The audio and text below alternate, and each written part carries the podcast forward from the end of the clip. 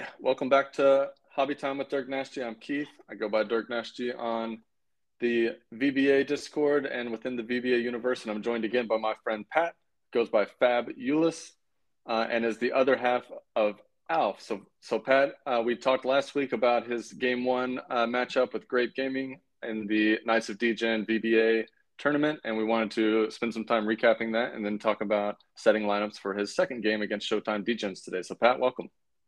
Thanks for having me, Keith. Glad to be back. Yeah, yeah, I'm excited. Uh, I think the the first episode talking about like how we were thinking about lineups is interesting, but now having the benefit of hindsight, I, I'm really interested to hear like what you thought about that matchup and if, how, if if any, uh, that actually changes your thinking going into game two. But before we do, the people want to know like what what is why Alf? What does Alf stand for? What does that mean? Why is that part of our team name? All right. So, and you're going to have to help me because I, actually, I don't know who actually came up with it. Um, I thought it was you. Does that sound right? Or, or was it me? You got to I me. think, I, I don't know. I don't know. My memory okay. sucks, but I think it was probably not me. Okay. Let's say it's me.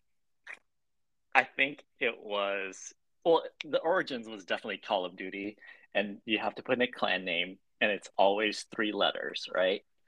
And so we had Alf, and then you, and then our other coworker Jason picked it up, and I think a couple other people that just kind of I was friends with, and everyone would always ask, "Oh, yeah, that's funny. It's kind of like it's coincidental because it's you know Alf, the TV show, alien life form, but what does it really mean?"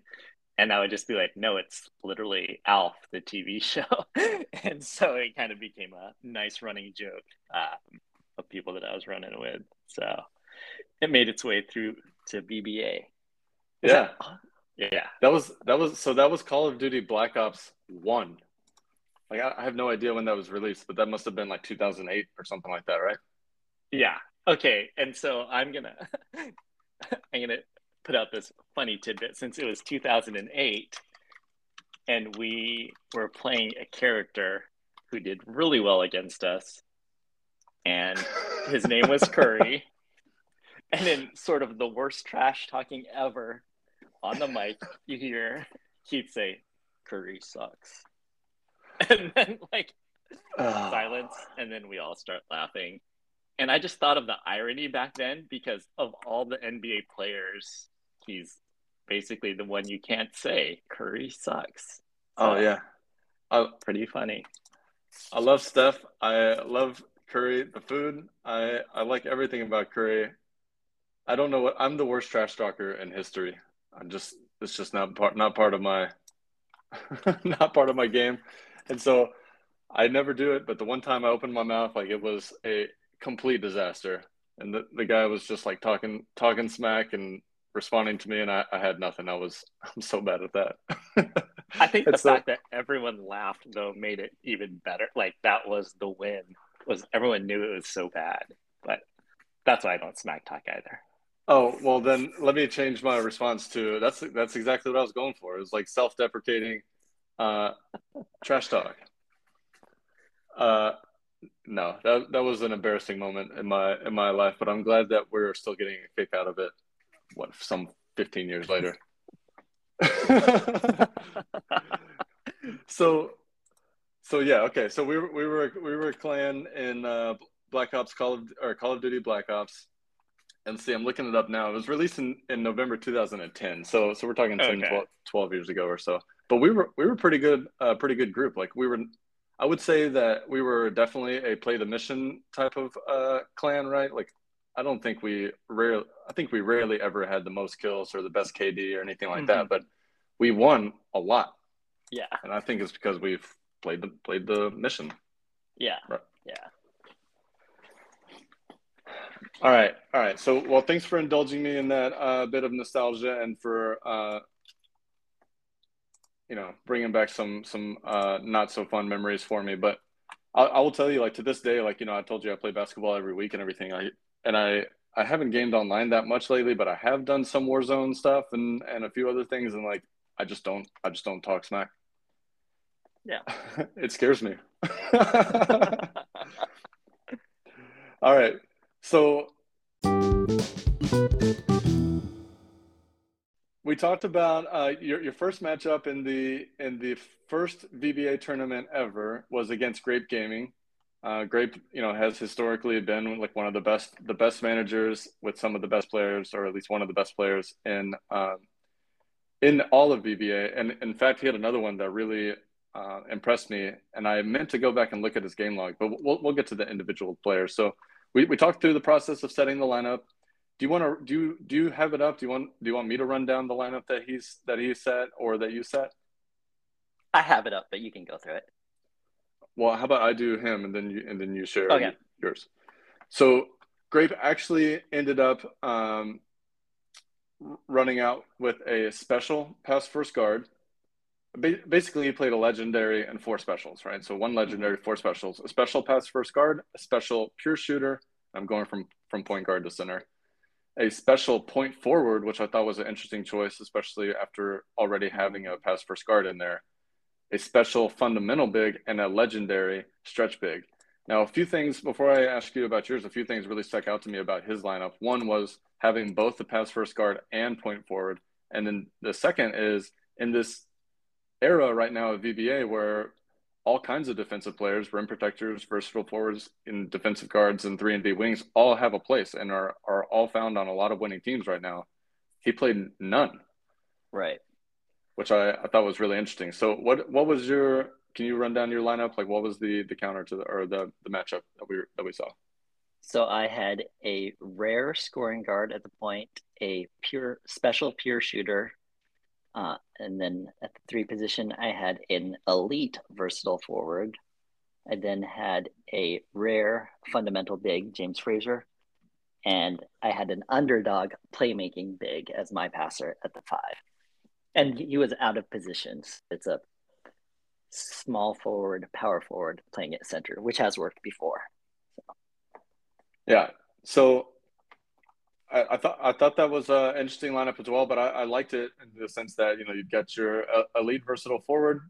If you if he gets the right matchup, he should be able to lock you know pretty much anyone down. You got inside scoring with Fraser, outside scoring with uh, Alex Trey Beck, your special pure shooter. Uh, Claire Beecham is the the rare scoring guard, pretty pretty solid most of most of the time.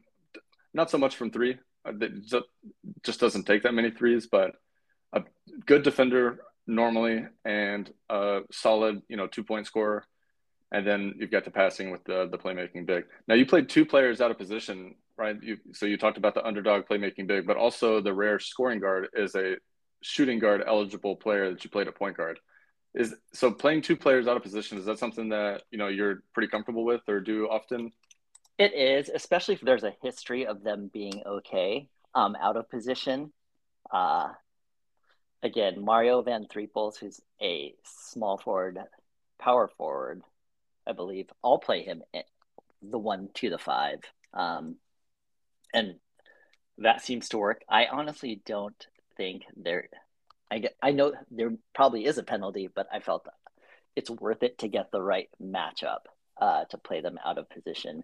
But I have been trying to get also off the market uh, if I see any inexpensive um, out sort of out of position people i'll try to get them like i just got a underdog small forward power forward so i could or that was a slasher so i could run a slasher to power forward and maybe even the center position so i like making those weird matchups yeah yeah cool okay so we, we went down Grape's lineup, went down your lineup. Let me, I want to read some of the stats uh, position by position, and then we'll talk a little bit about the game itself because it was actually a really close game. I, actually, let's do that first.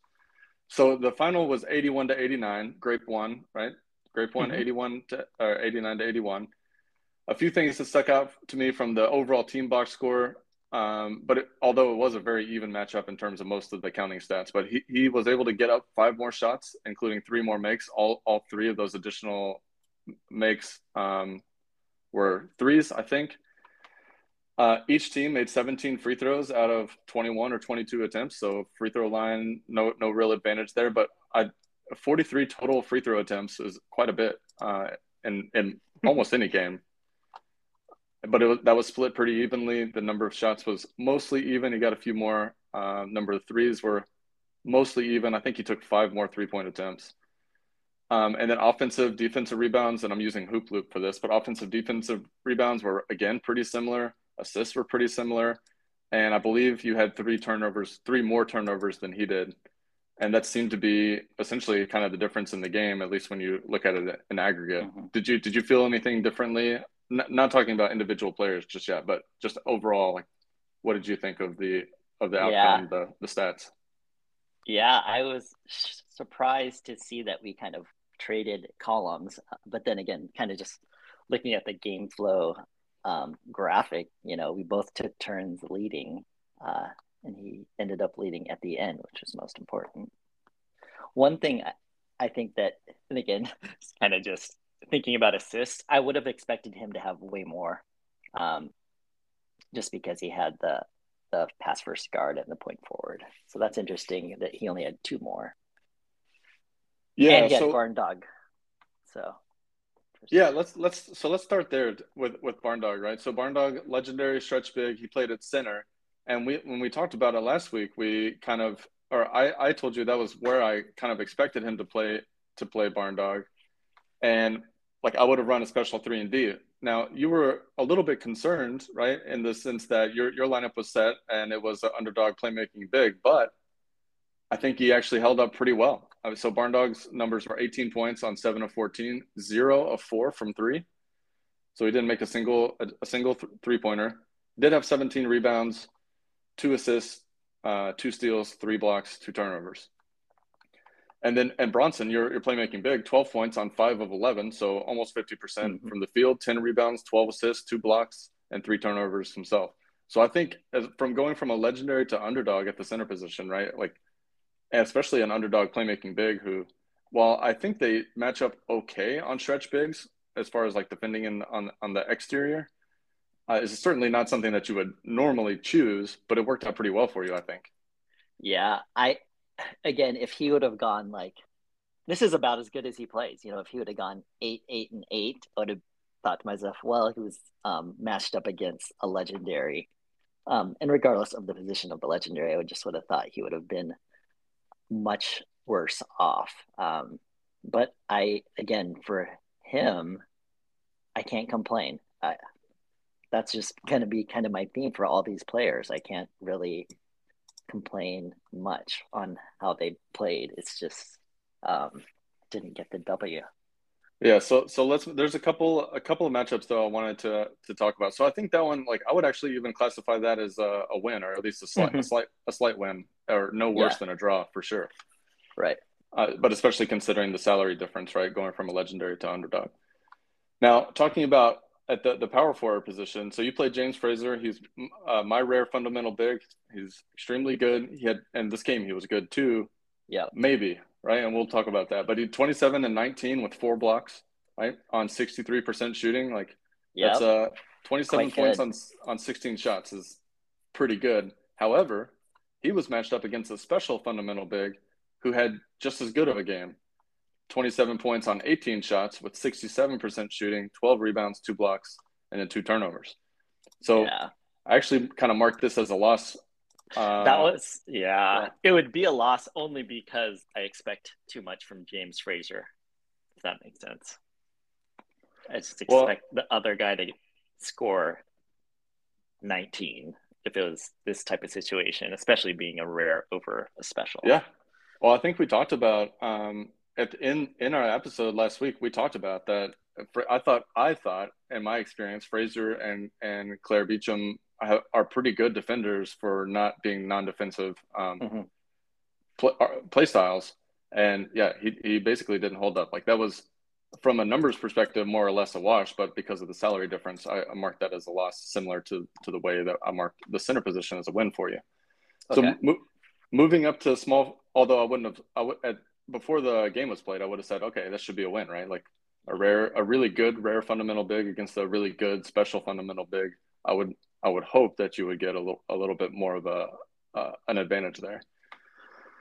So at the small forward, you played Mario Van Threeples, who's your elite versatile forward. Six points, four field goal attempts, did a little bit of everything, a few assists, a few rebounds, uh, blocks, steals, uh, but not not very impactful offensively. Mm-hmm. And on defense, he played Savage Savage Point, who's a special uh, point forward who scored 22 points on 16 field goal attempts with seven assists and three turnovers. So how did you feel that that, that worked out for you? Horrible. Um, I feel that's where I lost the game. I'm okay with Mario not making shots, honestly. Uh, and the one for four, you know, I'll take that. I actually like it when people that aren't scoring well don't take a lot of shots. Yeah. Um, but the fact that a point forward scored 22, and not only that, it was a special. That's uh, unacceptable, Mario. Unacceptable. you lost it. You know, one so one of the things that I, you know, you know that I have this uh, Google sheet right where I bring in a bunch of data and uh, c- kind of use it to compare compare play styles and rarities and stuff like that. One of the the interesting things about it is, and this is historical. I, I think I said before, but I don't have any any way to you know sort by patch dates or anything like that. But um, point forwards are some of the best players in the game at scoring from two point from a two point percentage perspective, right? So if you take out the three point attempts, like what is their um, shooting yeah. shooting percentage from two? Now their utilization is pretty low. They don't take all that many shots compared to most other offensive um, play styles, but uh, because of that, I would have expected you know a versatile forward to really to really help with that. But I guess the, these are more like I don't know maybe maybe like mid range shots that they're taking, or or uh, Savage Point just had a really good game and is really good. It's probably the latter. Yeah, because I feel Mario Van Threeples is he does good against you know slashers all the way up to like pure shooters, typically. Um, but maybe yeah, maybe it's that mid range where he, he is not so hot. Um, well, we'll see how that goes. I don't know. You know, like it, it's really tough to know like what the how the mechanics of the the game work, right? From a coding perspective. Yeah. Well, I mean, oh, yeah. so I know okay. that the developers have talked about, you know, you're going to see maybe like with pure shooters, for instance, they would even in the uh, patch where they buffed pure shooters uh, three point shooting or three point attempt rate. One of the things they said was something to the effect of they'll be taking more less mid range shots and more three point shots. Now, what I don't know is I guess I, I just kind of assumed that all two point shots were sort of the same uh, on the in the code, right? But I hmm. don't know. Maybe that's not true. I, I really don't know. And maybe there is an actual difference, right, between shots at the rim, mid range shots, right. and three point shots. all right. So then we'll move a little quickly past the, the the next one. That was a shooting guard, two special pure shooters, and I, I feel like both both took 15 or 16 shots. Both made mm-hmm. five or six of those three to three three threes versus four threes a few turnovers. Like this is a pretty pretty clear wash. Yep. any, any comment there? Uh wash and i really needed him to drop 30 so yeah. that's yeah that, that would have helped some and then at point guard right so he played a special pass first guard seven points six field goal attempts 11 assists zero turnovers Claire Beecham had 20 points on 19 field goal attempts. I think that was the most of anyone on, on the in the game. Um, he was 0 of 6 from three and four turnovers himself. Do you do you think like playing him at uh, now? I I think you mentioned, but I do sometimes play him at point guard and he does fine. But do you think that that had anything to do with it or? Um, no, I actually actually like what he did. Again, that's if I see their passer, I'll immediately stick a an offensive, highly offensive player on there.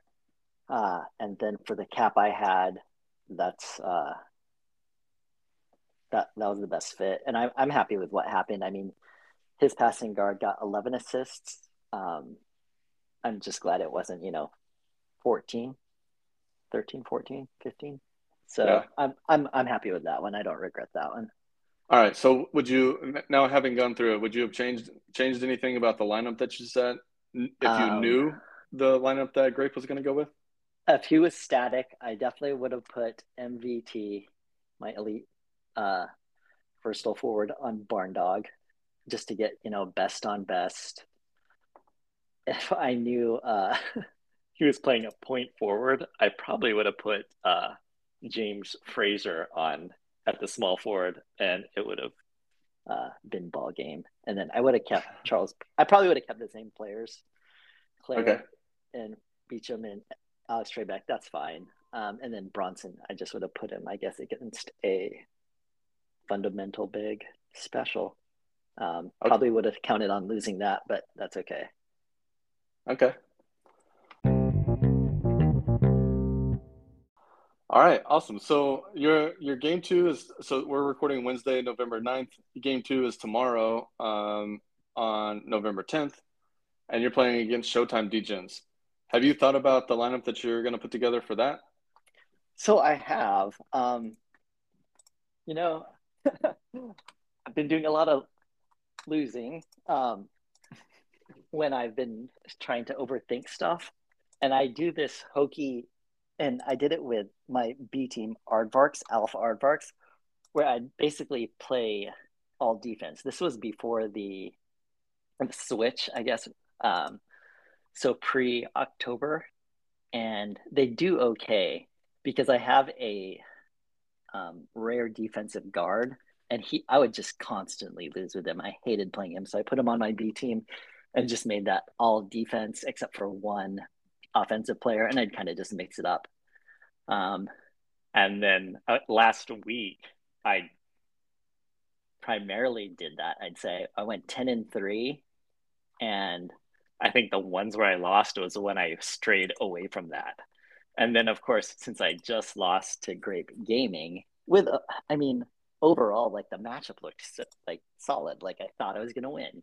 All right, yeah, but um, basically, I, I I feel defense is the way to go, and so it's kind of hard for me not to do that. Not only that, so Smup, um, legend who's playing Smup forty five, he actually used a defensive line lineup against Showtime Degens. He went with a defensive guard, two defensive guards, one pure shooter, a versatile forward, and a rim protector. So what I again, literally what I call this this Pistons lineup.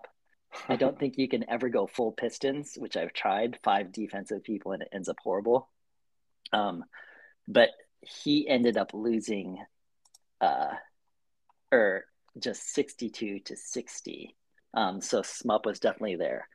Also, I two weeks ago I had Showtime Degens in my weekly lineup, so I played him twice, and I had no answers for him. I think I did two, not I didn't do the Pistons defense ever, but I did do two separate, um, you know, just solid offense all around, a little bit of everything teams, um, and it uh, it did not work out for me. And, and I think I got crushed. So it's not only that I'm losing close games; he's just I didn't have any answer for his counters. And again, Showtime Degens, um, he'll run four, typically run four rares and um, an underdog, I believe, and it, he just has so many types of com- combinations.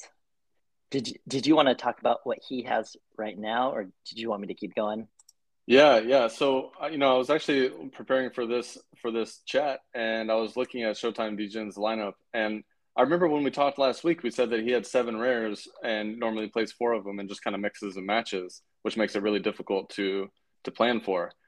And I'm looking at his lineup now. At least as of today, he's got four rares in in the G- Degens lineup. And so I was wondering, like, what happened to the other rares? Well, I found them. He's got he's got a Showtime Apprentice team, which is seven mm. and five. So he just opened it up last week, and it looks like looks as though he's playing some some of his rares there. I, I think it'll be really interesting to see like if he moves anyone over and when, like maybe even take a note of it and say, like, is it going to be one of those things where he moves all all of the rares over and then you're not sure which, or if he moves only one or two, like you can feel pretty confident that that they're going to play. I think uh, I think that's a, a really interesting and maybe maybe something that, that you could use as you're set, setting lineups or at least figuring out what position you want your your guys to be at.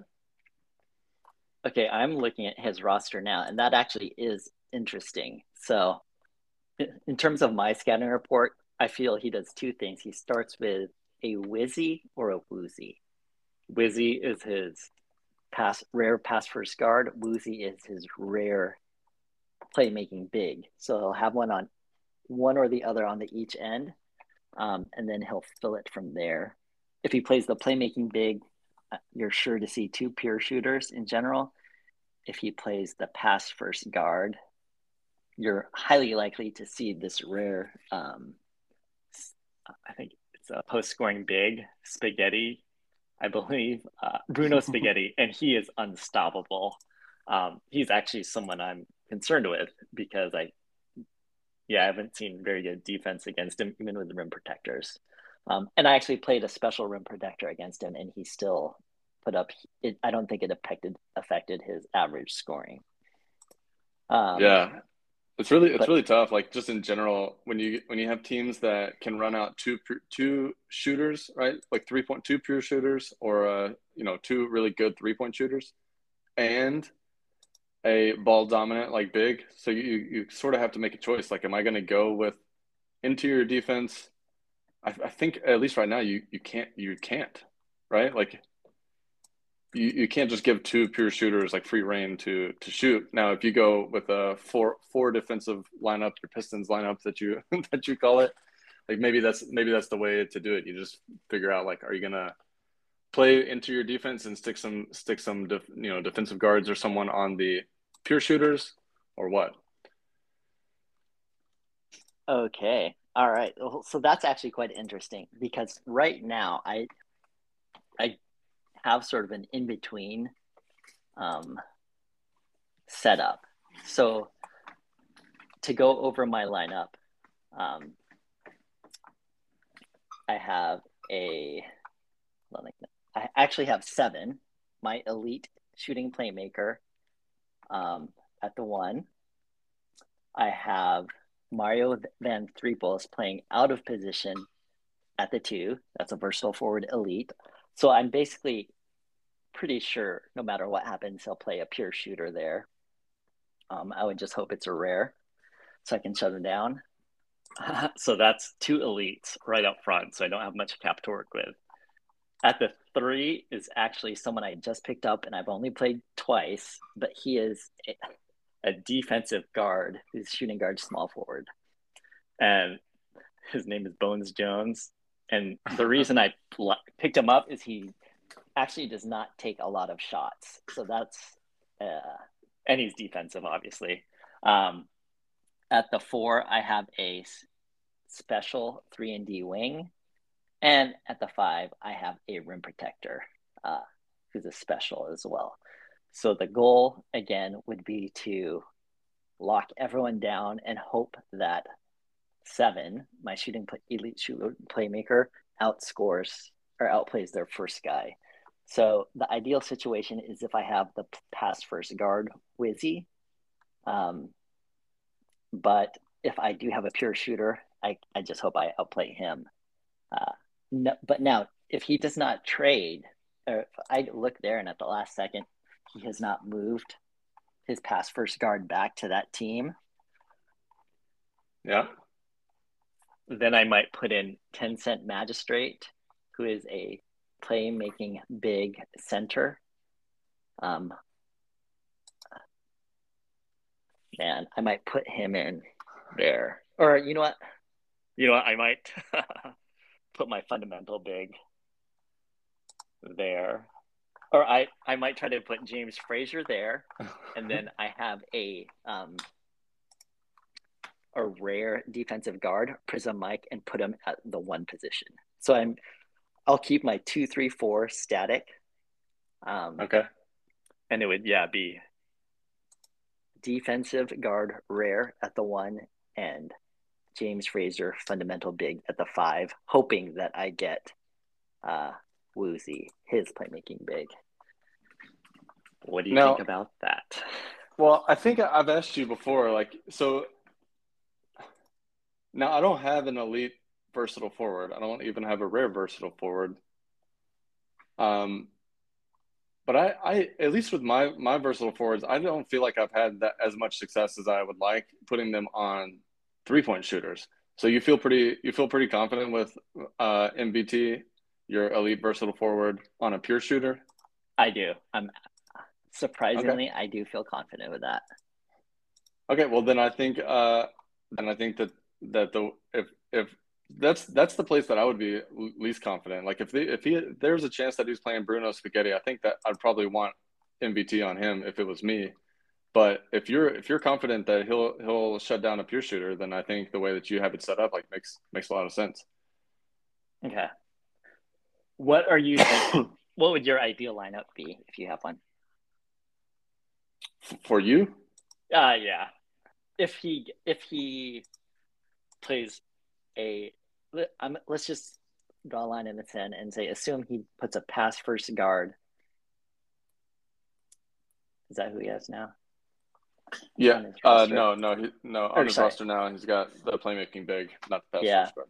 Woozy. If he has Woozy at the playmaking big, no Bruno Spaghetti, but pure shooters. Yeah, I think what I uh, probably what I would do is go with Fraser at the five, right on on on his playmaking big. I think I'd probably. I think I'd probably play. Uh, well, I'd pro- I'd play Prism Mike, your rare defensive guard, at the one or the two. Right. Um, okay. So that's two rares, and then, in, so do you know? Do you have any idea who normally plays a three? Um, no, that one switches, but sometimes he has a rare versatile forward there. I think he also has an underdog versatile forward as well, but um, and then he also has a underdog pure shooter that he'll put there. Yeah. Yeah, so I, I guess if it was me, I'd probably go with uh, MVT at the three or the four, and then uh, a uh, maybe like a three and D at the three or the four, just to give you at least someone else who can make a couple shots, hopefully. Mm-hmm. That would be so. Then you're probably looking at an underdog, I think, and then uh, if you have an underdog defensive guard or something, I'd, I'd probably roll them out as well. like if you, if you want to go if you want to go four four Pistons, I mean four defensive players, yeah, I would say like probably two defensive guards, a three and D at the one through three, MVT at four, just in case he does play Bruno Spaghetti. Yeah. Also, and then Fraser at the five. Okay, say we're not restricted to um, Pistons lineup. What would you do? Uh, so it's it seems unlikely that he's going to play um, in interior defense. I think, right? So like I would, I would certainly still be putting Fraser somewhere, probably okay. at the five because it seems like he's either playing that post scoring big or the playmaking big at the five, and that's probably where I put Fraser too. Um, okay. I I think it's I I I'll probably want a pure shooter in there somewhere, either my guy Jacosta Cameron, the rare, or um, Alex. See, Trebek. it's or Alex Trebek, but it's it's really hard because you know like we haven't really played with each other's players, so I don't. I, I, right. I never like think about your guys as I'm setting up my team. You know what I mean? Yeah, yeah, yeah. But uh, yeah, I'd probably go like maybe with like Murtaugh Fitzgibbons, who's my special defensive guard at the one or the two, and then and then probably another defensive guard at the other spot as well. Oh, That's so you'd how... still run two defensive guards, given all I think so. offense. Okay. I think so. I mean, if you're thinking that he's, you, and I don't know this because I haven't. You you probably looked at it more than me, but I think you said you feel like he's pretty pretty much guaranteed to run two pure shooters, right? Yeah, that if he plays his post playmaking big, and he's actually run three pure shooters before. Yeah, so then yes, I would I would I would probably go both defensive guards. Okay. Interesting. I don't know. I don't know. It's hmm. tough. Like like you said, it's really tough because he, he plays so many different players and they're all at the same level. So it's not like you can really count on like this particular guy playing for sure or that particular guy playing for sure. Right. Yeah, it's a gamble. So we'll uh we'll see how that goes. I'll, thanks for the heads up on people being traded. I'll keep an eye on that because I think that does change a lot. Um in terms of where I want to put my offense, my sole offensive guy. All right. Well, good. Thanks for thanks for joining another episode. I'll be I'll be really excited to see how the game plays out. Maybe we'll uh, we'll jump on uh, not record it, but maybe we'll jump on and watch the watch the play by play again together. I, cool. I wish you the best. Thank you.